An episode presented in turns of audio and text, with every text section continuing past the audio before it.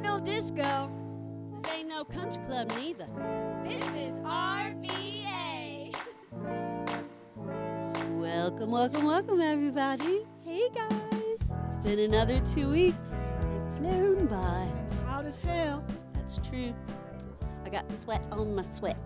But anyways, this is uh la la In the dungeon, episode. 16. Wow, I was like, which episode? our uh, our podcast now has their driver's license. Sweet 16. Sweet Woohoo! I don't know. Don't get in front of us. You might run your ass over. So Liz, what have you been up to? Um, a fair amount, actually. Um, let's see. Two weeks ago tomorrow was a very big night for us. My dad and Roger had their first sleepover with little Boudreaux. Oh, yes, who's Boudreaux for the people who don't know? My sweet little toy poodle. He's 13. He's a sassy little wench. He is. But first, we went out to dinner at the Continental in Manchester. It was so good, as usual. Um, everyone should go have their vodka limeades. Run, don't walk. They're so quaffable. um, you go to the Manchester or the Westhampton location and also have their yummy food. Their Brussels sprouts with the um, blue cheese. You and I've split those before. They're good. Oh, they're good. Um, so then my dad and Roger snuggled up with Boudreaux while we went home and mentally prepared for the pony pasture 5K that ended up being at Forest Hill. Oddly enough, Mr. This is true. Sorry, Mom. I didn't mean to say the F word. um, Richmond Roadrunners Club dedicates this annual 5K to the memory of Dr. Peter, Peter Still. Peter was a scholar, a gentleman, runner, and a friend to many. and a bullfrog. That's right. The proceeds of the race benefit the Richmond Roadrunner Scholarship Fund. Um, each year, the scholarship has awarded over um, two, multiple $2,000 scholarships. I cannot talk, sorry, to graduating high school seniors. Um, they're awarded to individuals who have and will represent the beneficial aspects of running as a healthy lifestyle. So, not me when I was that age, but. Um, It was me when I was that age. yeah, right. I'm trying to be like that again now.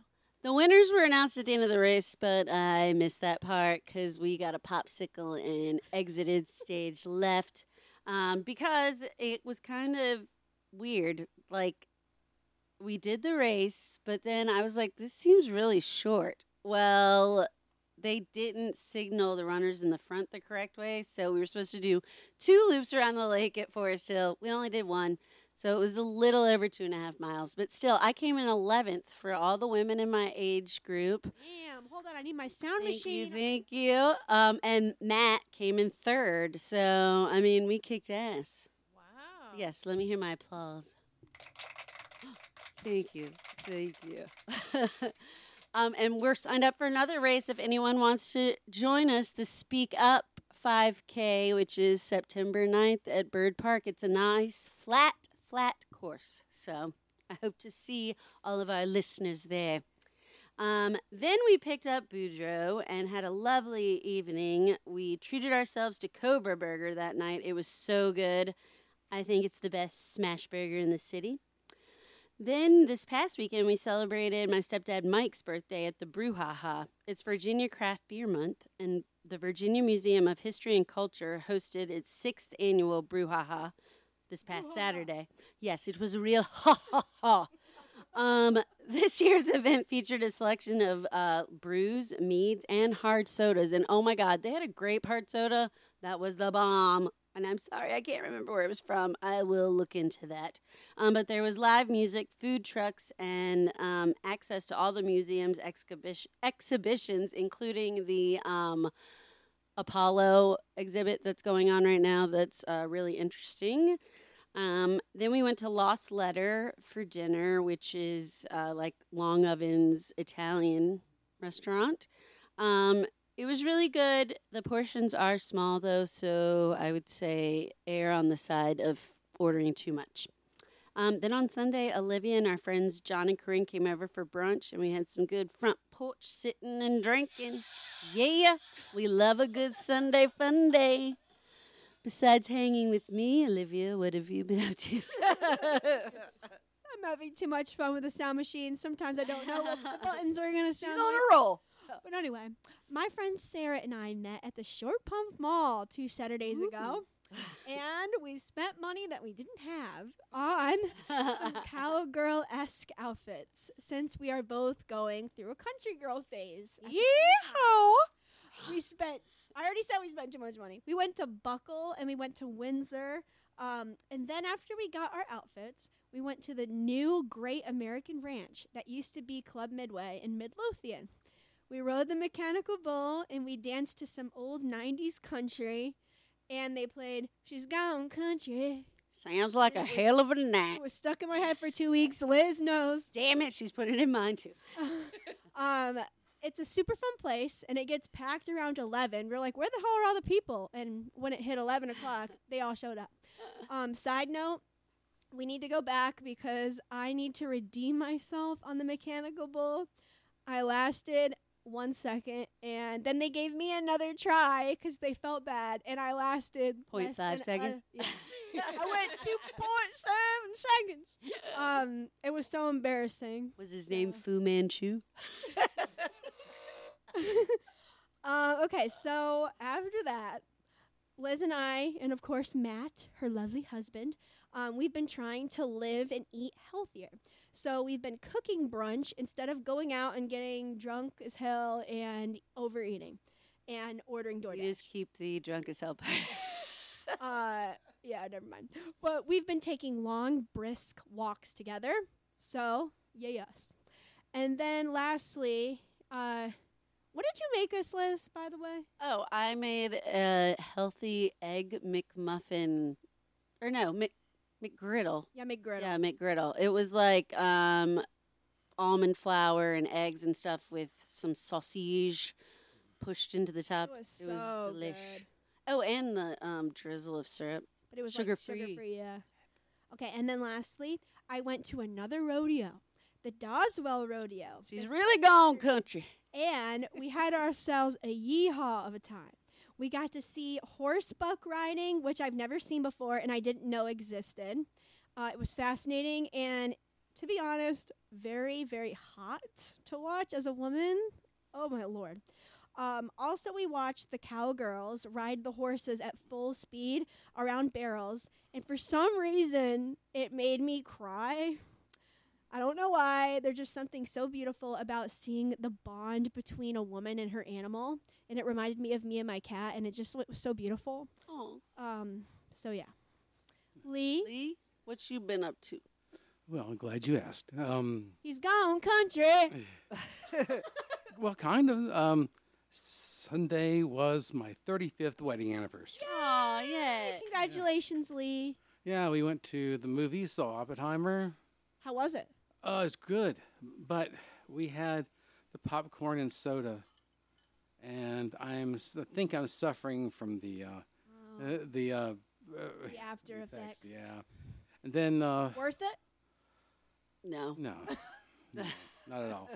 And then we d- uh, we went to Texas Roadhouse. So Roadhouse. Did you ride the saddle? no, I can't get on anything. It's They bring it to you and put it under you.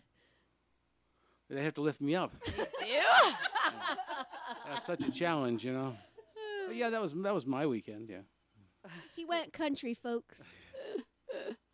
Oh, well, we hope you feel better. you. He's a real trooper tonight because literally he has freaking pancreatitis. And if anyone has ever had that, you know it hurts like a son of a bitch. Not fun. It's Poor not Lee. country. Um, we are going to introduce our guest, Lee. Would you like to introduce her, or Sure. should we? Whitney Zahar. Zahar. Zahar. Um, she loves to weave stories.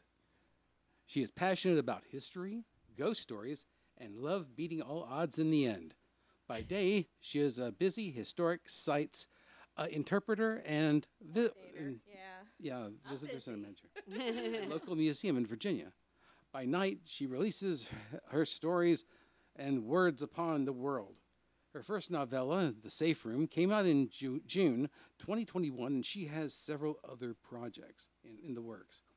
When she's not writing, Whit- Whitney loves hanging out with her husband and son and family and friends, reading, hiking, taking photographs, and coloring. Hmm. She is also the co host and senior producer of the Paraunity podcast. Yes. Uh, She's a world traveler, having lived in South Korea, Taiwan, and Ecuador. She's been, she's been, had quite a life, but uh, Whitney wouldn't have it any other way. So, uh, without further ado, we give you Whitney. The crowd goes Crowd is getting wild. I'm sure. I, Oh, I'm so Whitney. eager. Oh, thank you. Thank you. We're so happy to have you here with us. thank you for having me. This is exciting. And must thank say, you, Lee. We love your energy. This is already so much fun talking to you before the podcast even started. Oh, You're so much fun and you're so bubbly, and I love it. Yes, I, I, I try to keep it together. I love it. We love it. Thank you. I love it too. I knew I was going to love you guys. And it's so cool we're talking to a fellow podcaster. Yeah, yeah. How, I mean, We're gonna pick your oh, brain. oh, I mean, I don't do the tech stuff very well, but I'm Neither pretty good at researching. I would love, to, I can't wait to share the podcast with you guys. yes. Absolutely. Good. So Everyone else, check it out as well. this Yes. podcast is going to be a little different because Lee knows Whitney, and Lee will be doing a lot of this interview. So go ahead, Lee, whenever you're ready. Take it away. I got the mic and I'm sweating. Take me away. I think we have a theme here. Well, I'll help him out at first. Where are you from originally? Originally, I am from Virginia Beach Oh, Yep. beach girl. and grew up there um, all my life. I went to college i- at Longwood College, uh, now Longwood University in Farmville, Virginia. Yeah. Bustling megalopolis right outside of Richmond. I loved it. I have really- a Macado's. Come on. They have a Macado's. I love their Baltimore Zoo. Oh my that God. was I love. that was my age twenty one drink. I thought you were talking about an actual zoo. I'm like, what? no, no, it, it's an actual drink because literally they make they mix it with everything. Oh Is that the blue one? no? That's the blue motorcycle. Okay, I've like been cut Island? off on those before. Say that again. Is it like a Long Island iced tea? Oh, on steroids. What? Oh yeah. Oh All yeah. their food is so good. We have to, we should do a trip to Farmville because my grandma grew up like right around there. Absolutely. And I, oh God, so many fond memories and so many amazing things have gone on in Farmville with the way their main street has been revitalized. Yes. Um, looking also at the college itself, I'm like, oh, this is where I met my first boyfriend. Aw. It's also the name of one of my favorite games from 2008. Farmville. Yes, You I ever know. play it? I did not, but I watched a lot of people play it, That's hilarious. which was very entertaining. I know. I remember people like the receptionist being like, "Hold on, I have to go tend to my farm." Like, yeah, pretty we're much. It, it's like the Bejeweled and the Water my Best strawberries. Fiends and all that. Of I got a harvest. oh God, and boy, do you get a harvest! Let me tell you. But I will tell you, those the sound of digging up those vegetables, it's such a satisfying little sound. right? It was Oh so gosh, cute. Just- What do they call that? Like the ASMR or whatever. Yeah. that was pre ASMR. Oh my gosh! Wow. Anyway, so uh, from Longwood, um, I've pretty much lived all around the state of Virginia, and we came to the. We actually live in Henrico County. Uh, we live in Glen Allen, not too far from Lee, actually. Nice. and you and live as well. Um, we came here back in 2018. Uh, my husband was involved in the Carpenters Union, and he got a job building the new Facebook data center out oh, nice. out by the airport. That's So- awesome. yeah, um, he is not constructing anymore, which is great. Um, he's now working as a uh, CAD technician. Oh, cool. But we, you know, this area has been a part of our of my life at least for so long, and I'm happy to bring my husband and son here, and we love it. Nice. Awesome. Well, in the intro, I said that you uh, you've lived all over the world. How many languages do you speak? Oh boy. Okay. Well, fluency. That's an interesting one. I do know Spanish. Um, I studied Spanish when I was in college. Um, I'm working on it now. Uh, my Duolingo owl uh, shames me every time I miss a lesson. It kind of looks at me with those no big, bueno. yeah, pretty, he's like, "Will study?" He's got his little, the big little eyes going and go.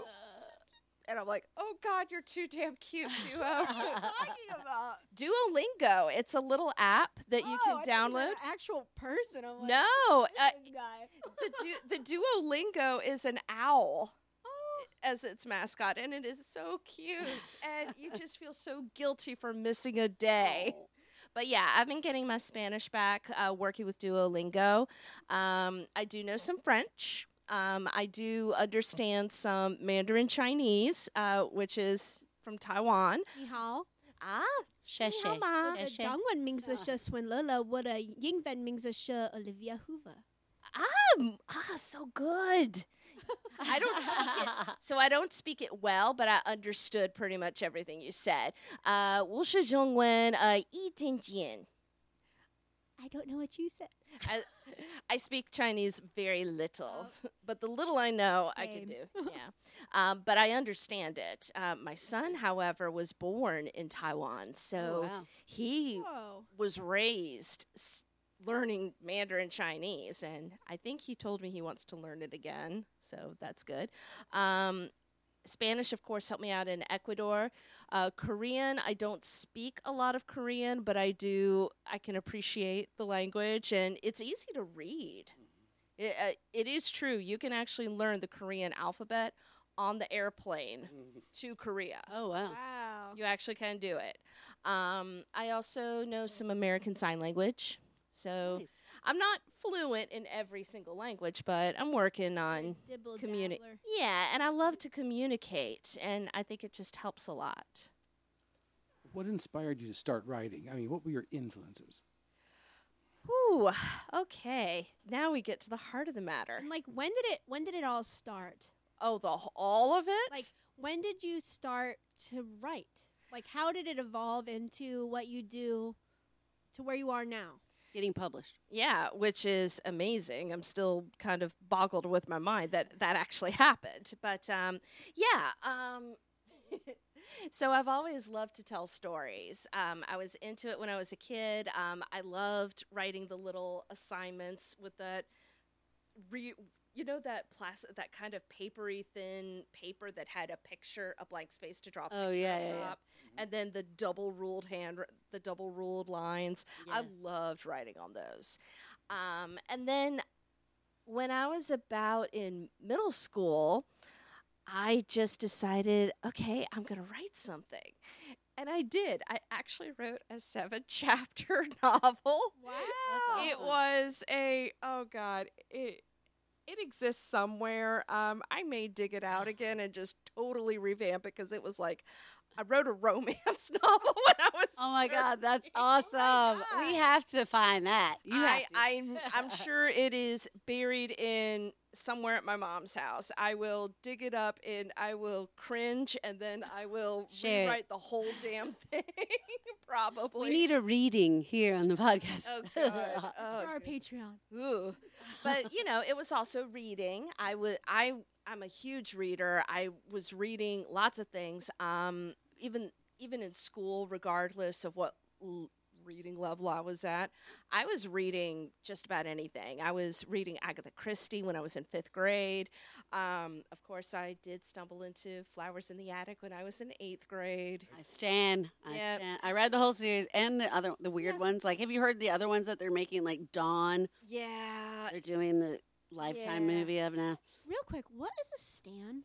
I keep hearing it. We we stand for it basically or we Oh. worship it Yes. Okay. or we hold it A super sacred fan. Okay. Yes. probably yeah i stand a lot of things I mean, if you don't like a little light incest in your novels as a teenager growing up, What- where? oh. What the hell? okay to be honest uh, that part kind of went right over my head what really stuck out to me was what they had to do to survive That's true. Yeah. and it got pretty gory and i'm like oh this is oh gross oh i like it because i could see it happening right. in front of me and this is a cool story involving the writer when i was about eight or nine years old um, i was living in virginia beach i was walking home from school and i see this woman sitting in our backyard an older an elderly lady um, in a wheelchair. She had a bird cage open on a table in front of her. And she was just sitting there, kind of writing, very quiet, very serene. And I asked my mom about it, and mom said that she was a writer and her cockatiel had escaped. And so she was she had an idea that it was somewhere in the neighborhood. So she was going through all these different houses to maybe see if the cockatiel will come back. Well, as it turned out, that lady was VC Andrews. Oh my gosh. Yes, and I have never, ever, Holy crap! ever forgotten that. Oh my god. I never spoke to her. I was, I was just a little kid. This is an old lady. But yeah, that was is so cool. fascinating. That's like synchronicity. That was wild. And now, after technical difficulties, right, you guys. tell us more about Lee, VC. No. Lee is being a trooper, and he has some really bad health stuff going on at the moment. And we're just gonna keep rolling, and let's just say a little prayer. He's gonna pull through. He'll be okay. I love you, Lee. We love you. T- we love you, Lee. We love you, Lee. It'll be okay. Lovely Lee. Okay, so Anyway, where were we? so um, talking more about the writers' influences. yeah, that's insane. That's like synchronicity. it was so, s- and I don't think I truly appreciate it back then, of course. But as I grew older, I was like, wow, that's kind of cool. And it's she did lead a very fascinating life, but um, you know, little did I know. But um, I, I just would read everything. I would read mysteries. I would read uh, poetry. I would read these crazy uh, teen geared romance novels because I could. I just wanted to read them. I loved it because they were set in historical time periods. Right. So I really loved that. I read The Vampire Diaries. Ah, yeah. Ah. Yep. Original. I I, I am Team Damon. hey, Damon back in the nineties too. was hot. Oh my god, Damon was so hot. I actually oh. rewatched the show, Oh my god. and I was like, God, I'm obsessed with him. I was fourteen when those books came out. What? wow. That must have been something. Oh yeah. 14 when Twilight came out, so Oh my god. Back. Uh, wow. There's just something about the audience of 14 year olds. Hmm. I know. vampires. note to, note to self, note to self. Anyway, um, but you know, as I said, I'd read everything. Um, definitely, I loved to read when I was in school, so I was reading all those different books. Yes, I didn't like some of those books, but at least I was reading them, and I developed this love for language. And just how different people viewed the world through their writing. And that just really stayed with me. So I never gave up on my writing sometimes I would have to put it on the back burner because of life and school and everything. But I met over the last couple of years. Um, I met a lady who is a friend of who's a friend of a friend. Um, she had published some of her works. Uh, she had a small indie, indie press, which is sadly since defunct Oh, but it's okay. It's okay. She it it was after a very frank discussion about finances for her. Um, but anyway, we um, I wrote a proposal to her because I had it in this mind to write this book, and I wanted to really throw into. At first, it, I wanted it to be a ghost story because you know, write what you know, and I know ghosts. But I also Another question after this one. Oh boy. Yeah, buckle buckle in everybody. I can't wait. But I wanted to write about a very I wanted to write about hidden histories in Virginia. I really did. And so one thing that really fascinated me and this is one of the plots of the safe room is delving into what the eugenics movement was Ooh, during yeah. the early 20th century throughout the United Don't States. even know what that is. Ah, okay. When to talk about that? kind Um, of like a bookmark. little Hitler. What? so basically, eugenics was this idea. It began in the UK, actually. It began in England in the 19th century. It was the idea of better breeding. Uh, if you because in the 19th century they were doing the experiments with genetics, you know, Mendel's genetics and trying to figure out how you can make grow the best plants and stuff like that. But um but then sadly, it goes into let's genetically engineer the best humans. Pretty much, although not with the uh, technology that we have today, of course. But Right. um, yeah, they were based. So when it came to the idea of better breeding, it's it was basically the idea of okay, well, what's not good breeding, and that would be mental illness. It would be some physical conditions, race, uh, poverty, alcoholism. So a lot of states began to adopt their own eugenic sterilization laws. Virginia's I had Date- no idea this. Ha- I- Oh my God, I read this really, not to interject, I, Yeah. I can't remember the name. I'll have to look it up so we can link it. But there's this book that does this whole Mhm. rundown of the history of this, not in Virginia, but I believe it was in Chicago or somewhere outside of Chicago, where all these women, they were just. If you did anything like you were caught flirting with a man or something, they would haul you into like a psych facility, and next thing you know, you're being in sterilized. America? Yes. Yeah. yeah, And this, was got even worse during World War One, I believe. So yeah, What- because why which isn't this taught in history books? Oh gee, let's think why. well, never mind. oh gee. this is real history, folks. Yeah. Um, so in Virginia, the uh, idea of eugenical sterilization actually was put on the law books by the Virginia General Assembly in 1924. It was also put in past the same time as the Racial Integrity Act, which basically was saying, oh, you have to have a certain amount of, you know, if you claim to be Native American, if you claim to be descended from Pocahontas, um, you've got this much Native blood in you, but the rest of you was white. So it was basically Virginia's way of figuring out who was white and who was black. and then and let's everything suppress ab- everything about those Pretty people, like you can't vote, etc. Mm-hmm. And this eugenical sterilization law was on the books until the 1970s here in Virginia. Mm-hmm. So there's even some of the hospital, some of the mental hospitals around here did this. Um, there were quite Insane. it. I could go to town on this. I had to do such a deep. I did a deep dive for the to research this book. Um, I already knew about it because I was an anthropology major in college and I read about it. So I'm like, I need to share this, but then how am I going to do this? I don't just want to be a slam horror plot because this is horrifying enough. Right. So it evolved into basically my main character finding more information about this and how close it touched her own life.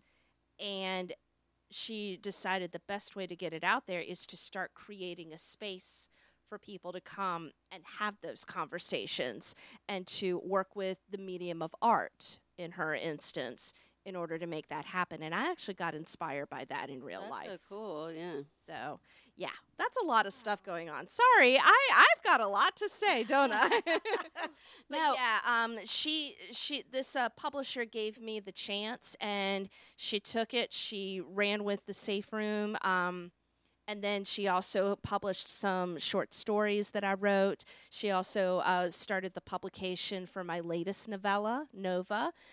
And Also, now I'm doing it on my own. Can you explain what a novella is? Sure. Um, everybody will tell you a different definition, but we have a novel, and most of the time, novels are about minimum 50,000 words in length. A novella is usually shorter than that. Um, I've seen some novellas that are my own. They're kind of like on the low end, like maybe 15,000 to 18,000 words.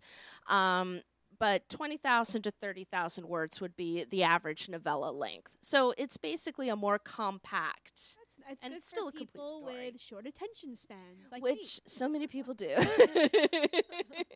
yeah. So I've got two of those novellas out. Um, I am now self-publishing them. Oh, that's awesome. Wow. Yeah, it, I mean, it's it, it is what it is. Um, the book business is rough. Um, it's hard to we none of us, most of us writers, we aren't the Stephen Kings, we aren't the big bestseller, we aren't J.K. Rowling. Those sorts of writers are good, but they have other things working for them. Sure. the average writer, we're not like that. We're just making your way.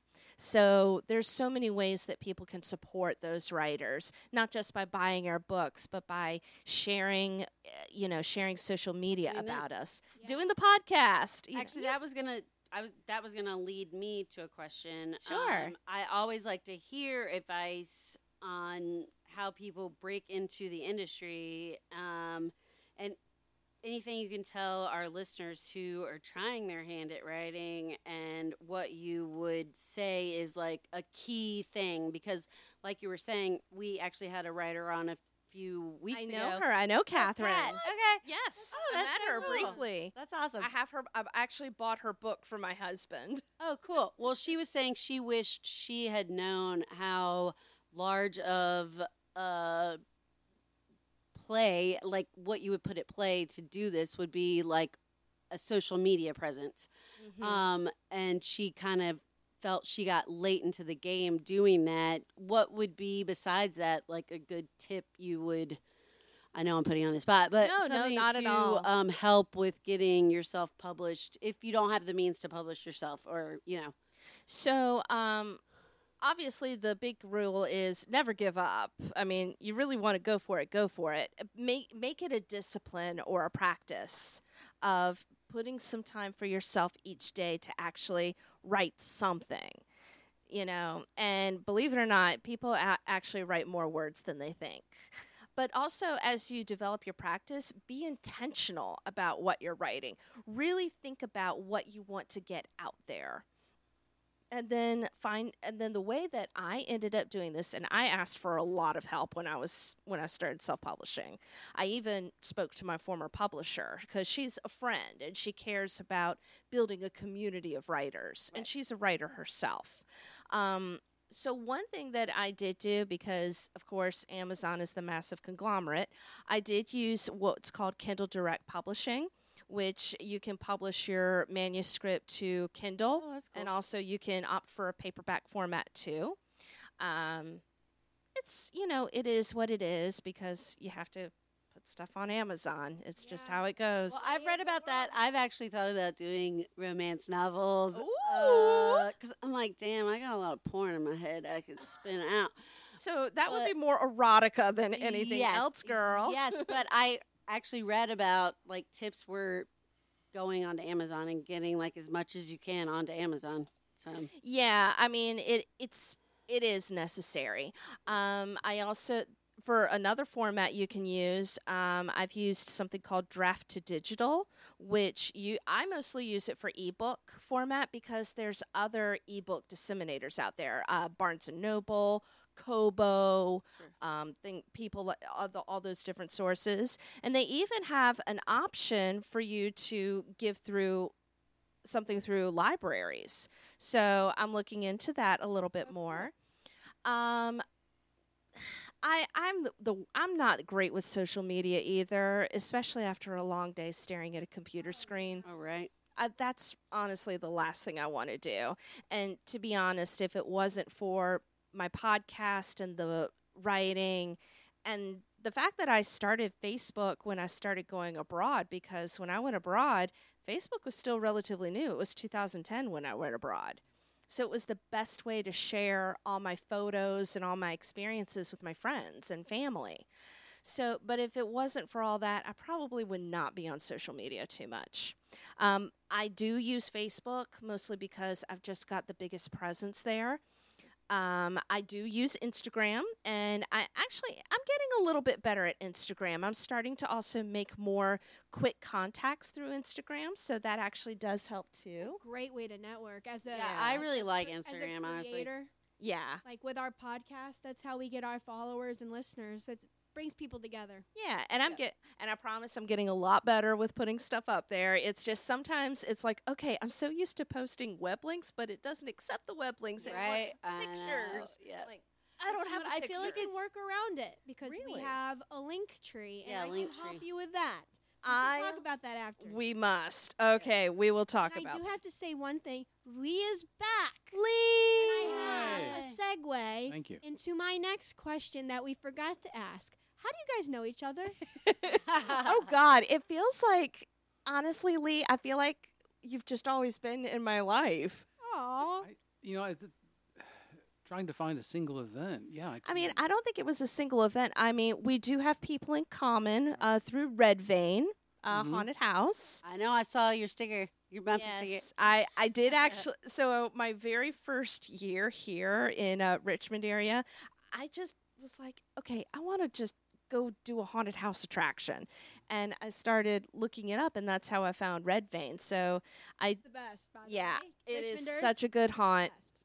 I stand Red Vein. Oh my God! Yes. me too. Yes, Oh, Red Vein is awesome. Some of the best creators and some of the best hearted people that you'll ever meet. And it's hands on. It's right there, and it's right here, folks. So good. yeah, It's actually scary. it's I know. I actually almost peed my. p- Well, I might have tinkled a little. Oh, Who ooh, knows? ooh, yellow alert, yellow alert. Red alert. I'm I don't like clowns. I don't like clowns, man. I, I I think that hits everybody. But Lee and I do did know some people in common from Red Vein, Mhm. and I think we just really started to just sort of like each other. yeah, we started meeting at Barnes and Noble for coffee. So Red Vein brought you together. I think I think it did. I think that made have the That's common link. Yeah. And then it turned out we also have other cool things in common. We're both kind of in the museum and library profession. Um, so there's that. Uh, Gretchen, of course, is a doll, and I love her. Um, we both love. Um, I also know people. I think. I think you also got into D- Dungeons and Dragons a little bit. Yes. Yes, Yes. that's another connection. D&D, baby. I actually run a game right now. Ooh, that's some friends of fun. One of my best friends does that. Her name is Petra Wagner. I have not met her, but I am Yeah. involved with a networking group. You'll meet her eventually. If she if she's familiar with goblins and growlers, she should totally check it out. She loves yeah, I like those guys. Yeah. She wears cat ears and says meow and all that. Everybody I know wears cat ears and says and says I mean what what what? I'm wearing cat ears and saying meow right now. Meow. She Meow, is, ladies and meow. They are. you only wish I could. S- you, ladies and gentlemen, if only you could see what I'm seeing. All right, guys. We um, what was I gonna say? We I, we could talk forever, so we had to keep rolling. Wait, but I have a good one. Oh, I have a good one too.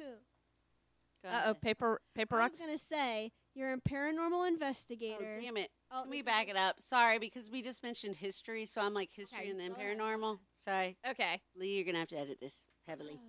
Um,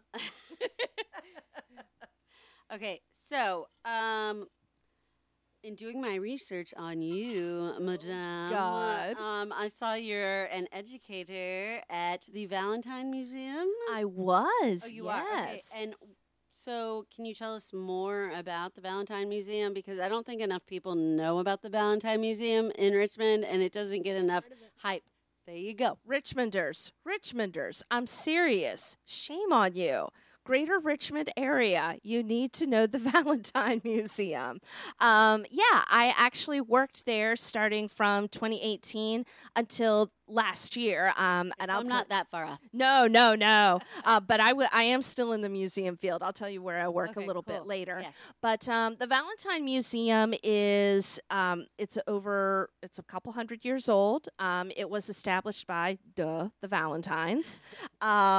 So no, it has nothing to do with Valentine's Day. I get asked that question all the time when I was working there. It's not a Hallmark stand. No, no, but it does tell the history of Richmond and its surrounding areas. And that's at least a 400 year old history. So in their collections, they have all sorts of objects and artifacts reflecting that. So I think they have about over a million in their three dimensional collections.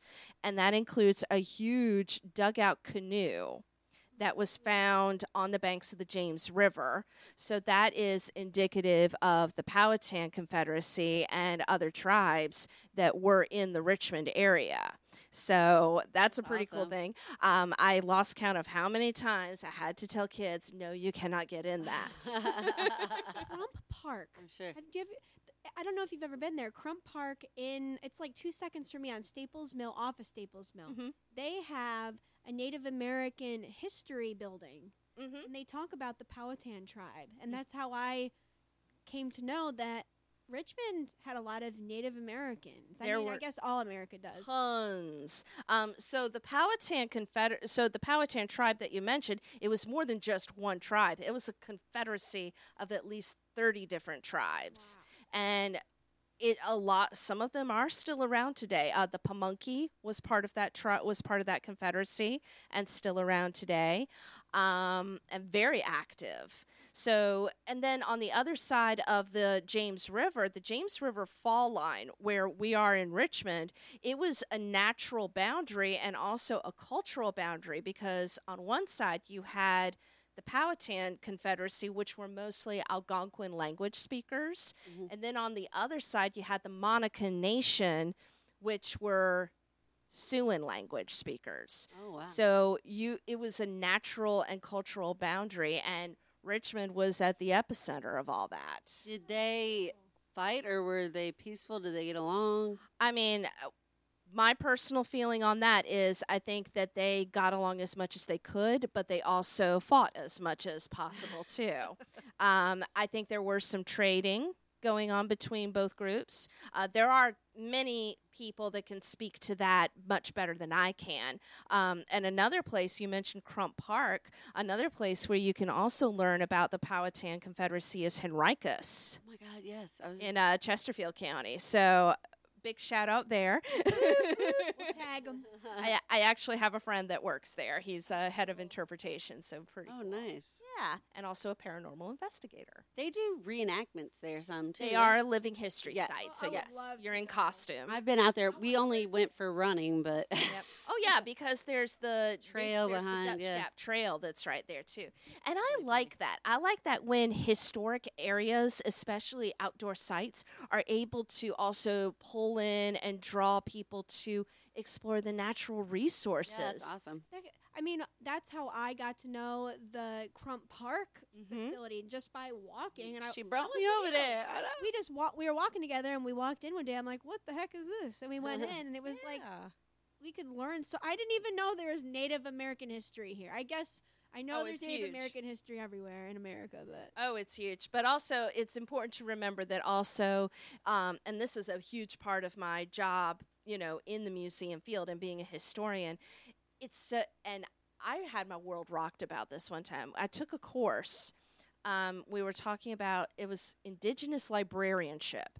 So it was talking about how libraries and museums serve indigenous populations.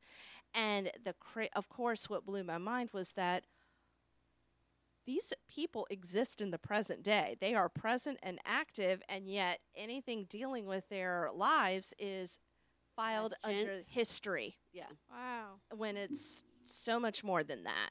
That rocked my world. That really did. So, uh, better late than never. yeah, right. I know. Well, you mentioned you are at a. You're doing something different historically. yes, yes. Anyway, no, that. but I do want to plug the Valentine Museum. Oh, yeah. It is a beautiful place. They have, first, for those of you that are interested in decorative arts, you can definitely go and see the indoor exhibits. Uh, they also have the uh, Wickham House, which Ooh. is right on the street corner on Car- on uh, Carey Street. No, Clay Street. Scratch that. Clay Street. um, the White House of the Confederacy building is across the way from it. It is in the heart of MCV and VCU Medical Campus. So park accordingly, folks. Oh, But gosh. yeah, and they also are going are undergoing a big effort to expand their collection storage, and they've been doing some construction. But it is still open. It's a wonderful place. Uh, the school kids love it, so you know, just go out there and support it. But the other place I'm working right now, um, I started working there last year. It's called Menokin, and it which is spelled M E N O K I N. Now, it is not on in Richmond. It is actually in the northern neck of Oh, okay. Virginia. Cool. So it's a nice long drive. but if you go on 360 and make like you're going towards Tappahannock, you cross the bridge at Tappahannock and you're practically there. Um, Menokin was the is a National Historic Landmark. It's the home of uh, one of the signers of the Declaration of Independence, uh, Francis Lightfoot Lee. The house dates to 1769. except it's not a complete house. It actually is a ruin. And we are in, and Menokin is in the process of restoring and stabilizing it and then implementing glass, um, architectural glass, to show everybody the workmanship and the craftsmanship of the old historic fabric of the building. It's also located on 500 acres of land. Um, there are hiking trails, including fairy houses on them. Ooh. And it's on uh, Cat Point Creek, which is a tributary of the Rappahannock River. So I went from the James to the Rappahannock. Oh my gosh, that's so cool. It's it's a really cool place. Um, we are working on a lot of different things. Um, another key thing is uh, at Menokin is the descendants community, where we, as long oh, uh, with other folks, we've been putting we've been learning more about the descendants of enslaved individuals that were at Menokin too. So we're working on increasing that narrative, increasing the research, and eventually it, the descendants community is going to take more of an active role in how they want their stories to be told. wow, that's awesome. So We'll yeah. definitely link up all the information for that. and I think we need to I take a field about- trip. I want to hear about the ghosts. I know. All right. You will. Move on. Tell us how you got to um into the into the paranormal. I just sort of fell and into also, it. we have a mutual contact, Lynn and John Harris. I play cornhole with them, and we're gonna have John on the podcast. Well, I actually, love John. that that also goes to Lee's question of um, tell us a little bit more about paranormal investigation. Okay. That was in Lee's voice. Pretty good. that was a good voice. It was my radio voice. Yeah, just, just it's as as sexy as mine. Yes. More like that. You are such a leady killer. Oh, thank you. Oh. womp womp womp. Going. I need I need the pun tax. Anyway. So yes, I know John and I know Lynn. They're fun. I I always laugh when I see them. They make me happy. They're hilarious, especially John. Yes, very much so. Um, I've been involved with. I've always been into knowing about ghosts and things like that since I was a little kid. Um, of course, back in the 80s and 90s, we had Unsolved Mysteries. Yes. Robert Stack. I stand that. I stand him. Stan Robert Stack. Hells Um, but I, you know, and that was one of the shows that I would actually sneak in and watch in my parents' bedroom at nine o'clock at night. And it didn't scare me. None of that scared me. I was like, okay. The yeah. credits scared me the most. That there were some weird faces dun, dun, on dun, there. dun, Yeah, yeah. yeah. I, the theme song will live in my memory. Burn in your brain. yeah. But, you know, that's where I really started seeing some paranormal stuff and I found it interesting. And also, again, I I was reading. I spent a lot of time in the libraries when I was a kid. I spent a lot of time in our public libraries. I spent a lot of time in the school libraries hiding from bullies. So it was a great place to oh. be. Yeah, we won't go there. I want to, but let's not. yeah, I kind of want to as well. This is therapy. I'm, I'm picturing a nice, like Sebastian esque, never ending story. Let, let's. oh, I wish. We were burning candles in the. Oh, I wish I want, and I wanted Falcor to come know, and right? scoop me up Rescue and fly away. That would be so awesome. I still want Oh. that actually. I, who doesn't? Who Hello, doesn't? Falcor, Atreyu, we're here. oh, Atreyu. Anyway, rest in. Oh, oh, Uh. Atreyu, we love you. Anyway, um, so I was reading a lot too, and there were some books that were geared towards the paranormal for kids in my school library, and then I started discovering more when I went to the public library. So it mostly took the form of just doing a lot of reading. And I was into the stories at first. Like, I really loved just hearing, reading stories about ordinary people who were just going through these really interesting and strange circumstances. And I loved the history. Um, that really sucked me in too. Um, it, although to be fair, I was a pretty big fraidy cat. I was like, okay, well, I'm reading about them, but that doesn't mean I want to see one. I don't like that. Yeah, I don't want to see one. I don't want to see one. Same. Yeah, but I do. it started evolving because I was sensing things, not in my house, but when we go to certain locations that you know, like as field trips or something, I'd sense things. But I didn't, obviously, back in the 80s and 90s, who knew what to make of it back then? Yeah. Right. there really was not much.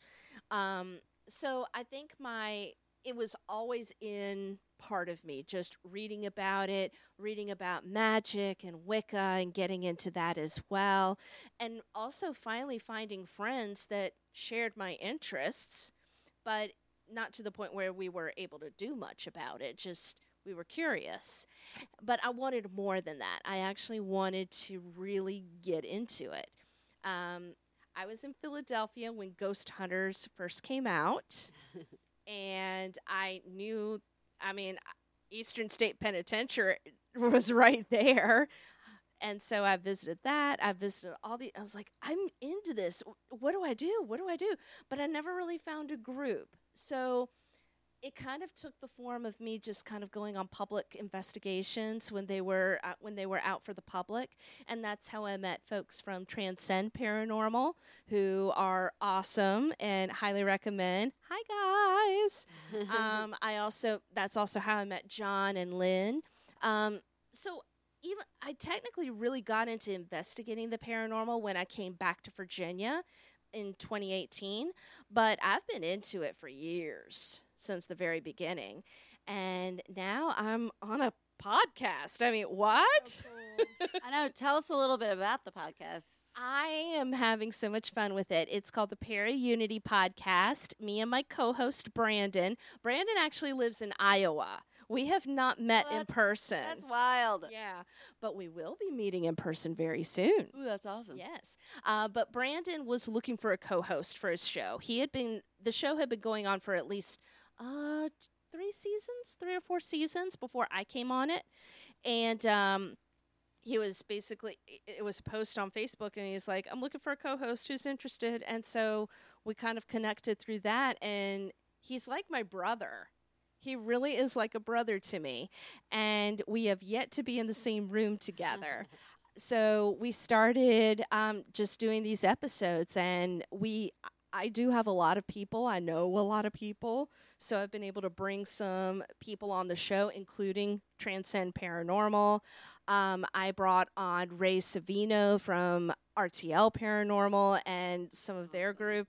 Um, i brought mustafa from ghost hunters the new ghost hunters on the show So cool. so yeah, and we're just going strong, and we start our new season. We uh, do we start record we do live recordings, so we go through Streamyard, and so you can see us on Facebook and on YouTube channel, We and you already. yay, I know. yay! I So wa- I, one thing I do want to ask because it's the most intriguing question that I have. oh god, What is, if you have, what is the most like strongest sense you've ever had of a paranormal thing? I don't know. Just tell us your scariest ghost story that you have that you've personally experienced. well, that is actually kind of the topic of another book I'm working on. Ooh, This time non-fi- nonfiction. This that's time. awesome. Um, my favorite haunted location to investigate is St. Albans Sanatorium in Radford, Virginia. Ooh. It is got a big history. Um, it was built in 1892. It started out life as a boys' prep school. Uh, it ran for several years. Um, I actually have copies. Uh, there's digital copies of the yearbooks that you can actually access from Radford University Special Collections Wow. and it's they're digitized, so you can access them. Um, but then after 1911, the school closed down, and then it opened reopened again in 1916 as a mental hospital. Um, and it was a private hospital, actually. So you had to pay money Mm. for that one. And then it just ran like that. Uh, It was also a hospital for the area because that whole area didn't really have. Yeah. So it basically ran like that and then it be it closed down in the 20th century and now it is kind of abandoned but it's not because there is a wonderful woman who's working there as director of operations. It's her and a staff of volunteers that are keeping that building open. Wow. And they are on, I think they do have a National Register of Historic Places designation, but there is a lot of activity there. Um, I w- it is billed as one of the most active locations on the East Coast. A lot of us have been out there. That's amazing. It so, can anyone? Do you have to contact them, like make an appointment? Or? Yeah, yeah, you Okay. do. Um, and I'll I'll share I'll share that information. But they also have a Facebook page, and they also uh, now that it's getting to be spooky season, they are going to be running a haunted house attraction, Ooh. which Terrible. generates re- which generates revenue, of course. But what is the scariest thing you've experienced? Well, at St. Albans, I have been touched quite a few times. angel? Mm, well, I don't know what it was, but it probably was not an angel. Um, probably not anything more than that either. But um, I do remember one of the first times I investigated there. I was walking with my group, and we were on. We were in these isolation wards. So it's a narrow hallway, and you have individual wards on either side. There was this one room. It was the last room on the right hand side. I felt as though something just loomed up at me and just got in my face, like, whoo, just like that. And I felt the anger. I felt the rage, but it wasn't directed at me per se, but it was definitely right there at me. And I waited and then I grabbed my guide and I was like, I want to go in here, please. So me and two other investigators went in there and boy did the gadgets. They went very active, but mm. honestly, the freakiest part of it and it's not so much scary, but it definitely keeps my head scratching every I scratch my head every night about this. It was it was actually 2020. It was before the pandemic really hit. So this was the last big event I did before lockdown. I was it was cold in that building. So I was wearing three layers, a big coat, and a backpack. Uh, this backpack that I brought in on my back. And I felt something poke me right in the back through all those layers. Wow. And I'm like, what the hell did that? So I wouldn't say it was terrifying, but it definitely made me scratch my head. So it was enough to keep me going back there. And I am writing a nonfiction book about St. Albans. I am using some of the paranormal history because that is a part of its history, but I'm using it to sort of fuel more interest in the historical narrative and to bring up things that probably were not as well known, and also really to inspire investigators to be a little bit more critical thinking Yeah. And not just jump to conclusions about Right. everything. Does the book have a name yet? Um, work. Uh, I am working on titles right now. It's always difficult, but I'm thinking it might be something like within the walls or something like that. Um, I am actually going to be putting out one chapter. I'm going to take one. I'm working on a chapter right now that I'm going to submit to a publication called The Feminine Macabre. Uh, the Feminine Macabre Ooh. is a journal. Uh, it's put out by Amanda Woomer of Spook Eats, and she. It's a journal that is all about paranormal for and by women and non-binary. Ooh, that's awesome. So it is well, and it sells too. So check it out. You can find it on Yes. any of your sites. we'll link that. Yes. yes. Um. Sadly, we got to wrap this up. I We know. have Have you so back much more. I'll yes, come well, back. we're you're definitely coming back. Heck I yeah. mean, Like for reals, there's so much more we want to talk about with you. Absolutely. So hard not to go over the time because we love when really cool, interesting people come. I We talk know. for hours. Thank you. But I'd love to. uh, tell us one more time where all of our guests, or not our guests, geez, all of our listeners. I can't even talk anymore. Seriously, I'm so blown away by everything you're telling us.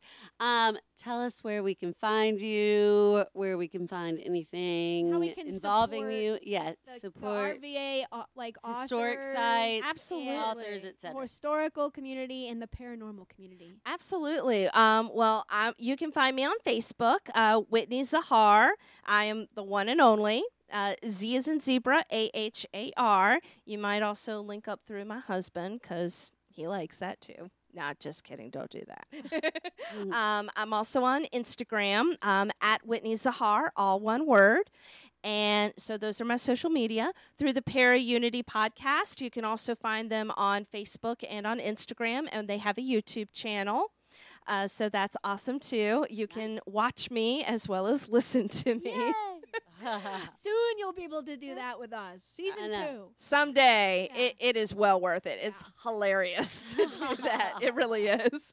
Um, beautiful when we have Yeah, and as for uh, books, um, I do have all of them are up on Amazon, and one book actually, if you buy um, a collection called Autumn Tales, which is ten spooky stories uh, released through Anatolian Press. I have a short story in it.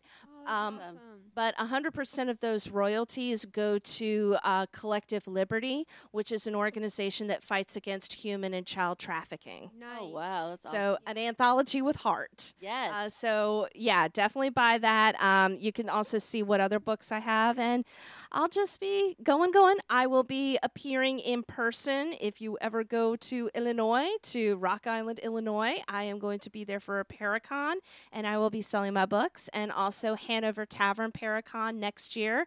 I'll also be there selling books too. And Awesome. Whitney has graciously gifted us some of her books. I and have.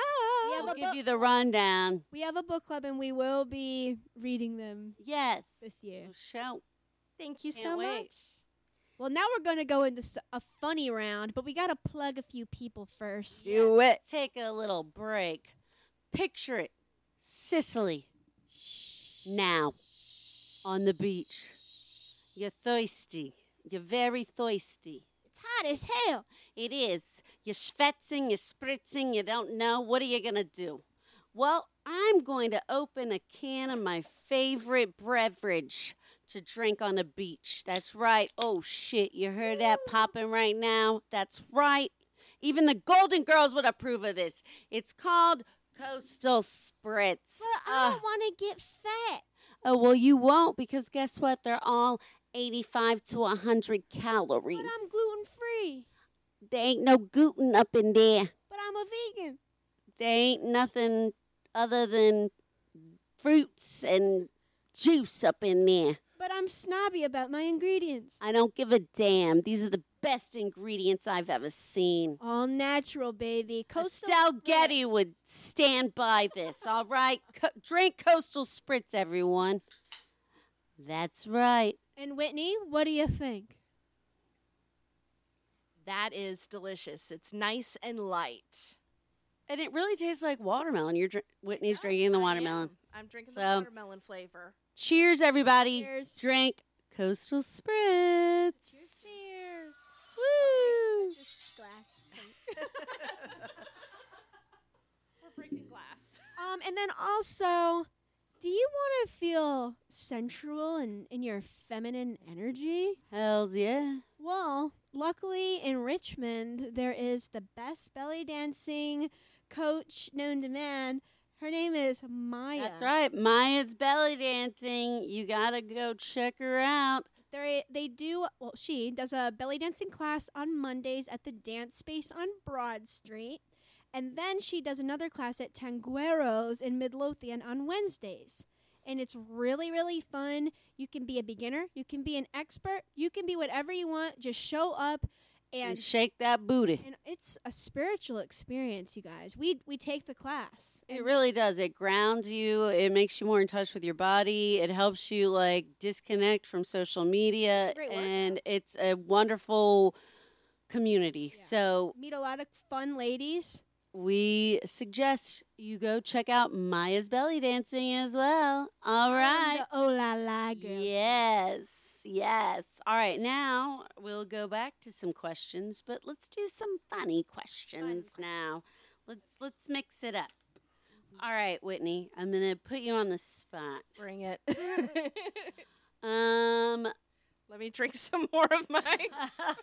Yes. Cheers. Take another sip of your spritz. Mm. Um, okay. Okay. What fictional character would you be best friends with in real life? That's a good one. Da, da, da. No.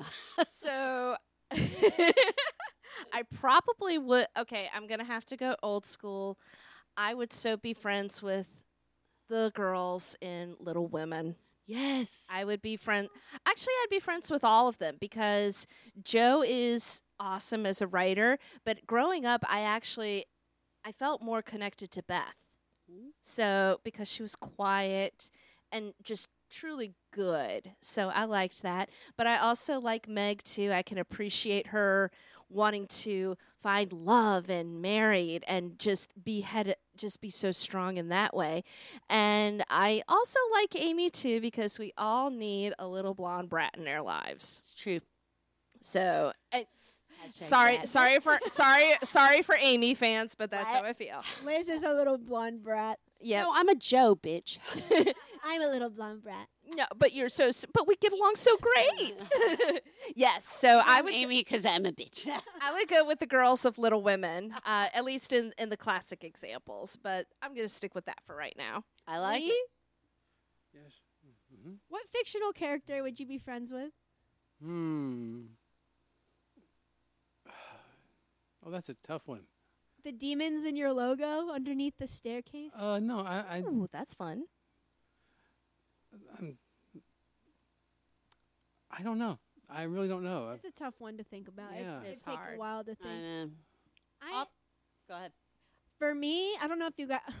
I'm younger than y'all. I don't know if you've ever watched the show, but the show That's So Raven. Yes. I would be friends with Raven-Symoné because she's hilarious. She's a mm-hmm. sidekick, which is really cool, and also she has such a good style, and she's a fashion designer, and she would help me make custom clothes, and I just love that show, and it still makes me laugh to this day. Nice. I didn't know we were including TV. I didn't know either, but we'll let it. We'll let Whatever. it we'll let it fly. Um, I had already thought of a book, but uh, so any of the Boxcar Children. I was obsessed with those books as a kid, and I loved how they survived before they met Grandpa, or I like to call him Daddy Warbanks because he was basically a Daddy Warbanks. Basically, character. what it was. I know. But they lived in like a boxcar for real and foraged for food and yada yada. Um, anyway, we uh, everyone should check those out, or you, have your kids check them out. They'll- Absolutely. they'll learn how to forage for food. Here's a good question for a writer: If someone wrote a book about your life, what would the title be? A mom full of ghosts. I like that. Because I've been thinking about that myself. Ghost daycare. No. oh God. Mine would be laughing through the shitstorm. I like that. That's good. Mine would be tripping on your face, but somehow finding greatness. I like that too. Blonde bitch. yes, yes, or that. I like that. Lee, pancreatitis. Would that be the name of your book at this point? Uh, yeah, that hurts. Yeah, that's that's what be. It's like, ouch. Ouch. Ouch. Ouch. The book. Ouch, that hurt. I like that too. Aw. Sorry, Lee. Oh, Thanks Sorry, for hanging in there. but, We love like, our tech guy. Can you, um, Lee, give it to us, To us, please. Can you still give it to us? In your state? in your pancreatic state? My heart is breaking right now. I know, I know. You gotta smile, laugh through the shitstorm. no kidding. Barbie. Oh God. oh, Lord. One billion dollars at the box office. Uh, hasn't happened since before COVID. Uh, now, Barbie, her full, full name is Barbara Millicent Roberts.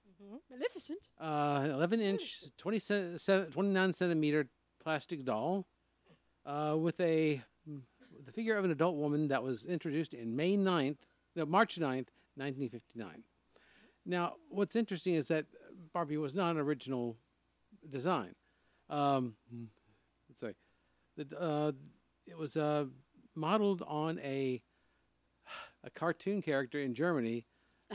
Um, sort of a uh, risque gag gift for men, Ooh. Yeah. And uh, they uh, they and Mattel bought the rights and uh, and paid the cleaned her up. designers. the rest is history. Mm-hmm. And uh, let's see, I love a good comeback story. let's see, what was the um, Oh, Next page. Yeah. Turn the page. the, the the largest, the biggest selling Barbie doll is the the the. Wait, wait, how did it go? The anticipation. Oh, it's Anticipation. maybe that's where we met.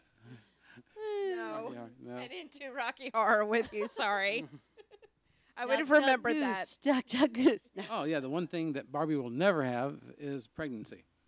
The uh, the the, Look, I'm just kidding. She I has no genitals. the uh, She has no hole. Nothing the- goes in or out. Yep, the uh, the designers said they the the goal was to to Better- capture Barbie between uh, it's like uh, adulthood and b- just before um, childbirth. So Better out That than is in, I always bizarre. say. So between childhood and adulthood, I don't have a vagina. Um, I beg to differ Wrong. on that remark. False Just news. disappears for a while there. False information. That is Anyway, false news. that's fine. We Oh. love Barbie. Let's go the party. number, the number one selling Barbie doll is the total totally hair Barbie. Ooh, That's me. yes. Mm. All right, guys, it's everyone's favorite time. We're gonna guess Lee's name. Hopefully, Oh, he has God. the strength to say, "Nope, you didn't guess it." All right, we're gonna give you three tries, but we're gonna go around the Round room, and if you get the name, we have a twenty-five dollar gift card that we ask that you spend at a local RVA institution, whether that be a shop, a restaurant, anywhere, but as long as it's an RVA local business. I think we can manage that. All right, We'll let's be monitoring go. you if you want. All right, Whitney, you go first. Okay, so here's the weird thing. Lee claims that he has told me his name before, but I honestly don't remember. How could Good. you? So here we go. Okay, I hope she gets it. Montague. no, Aldous. no, Barabbas. nope, Aloysius. nope, Army. no, Joshua. Joshua, no, All right, last try.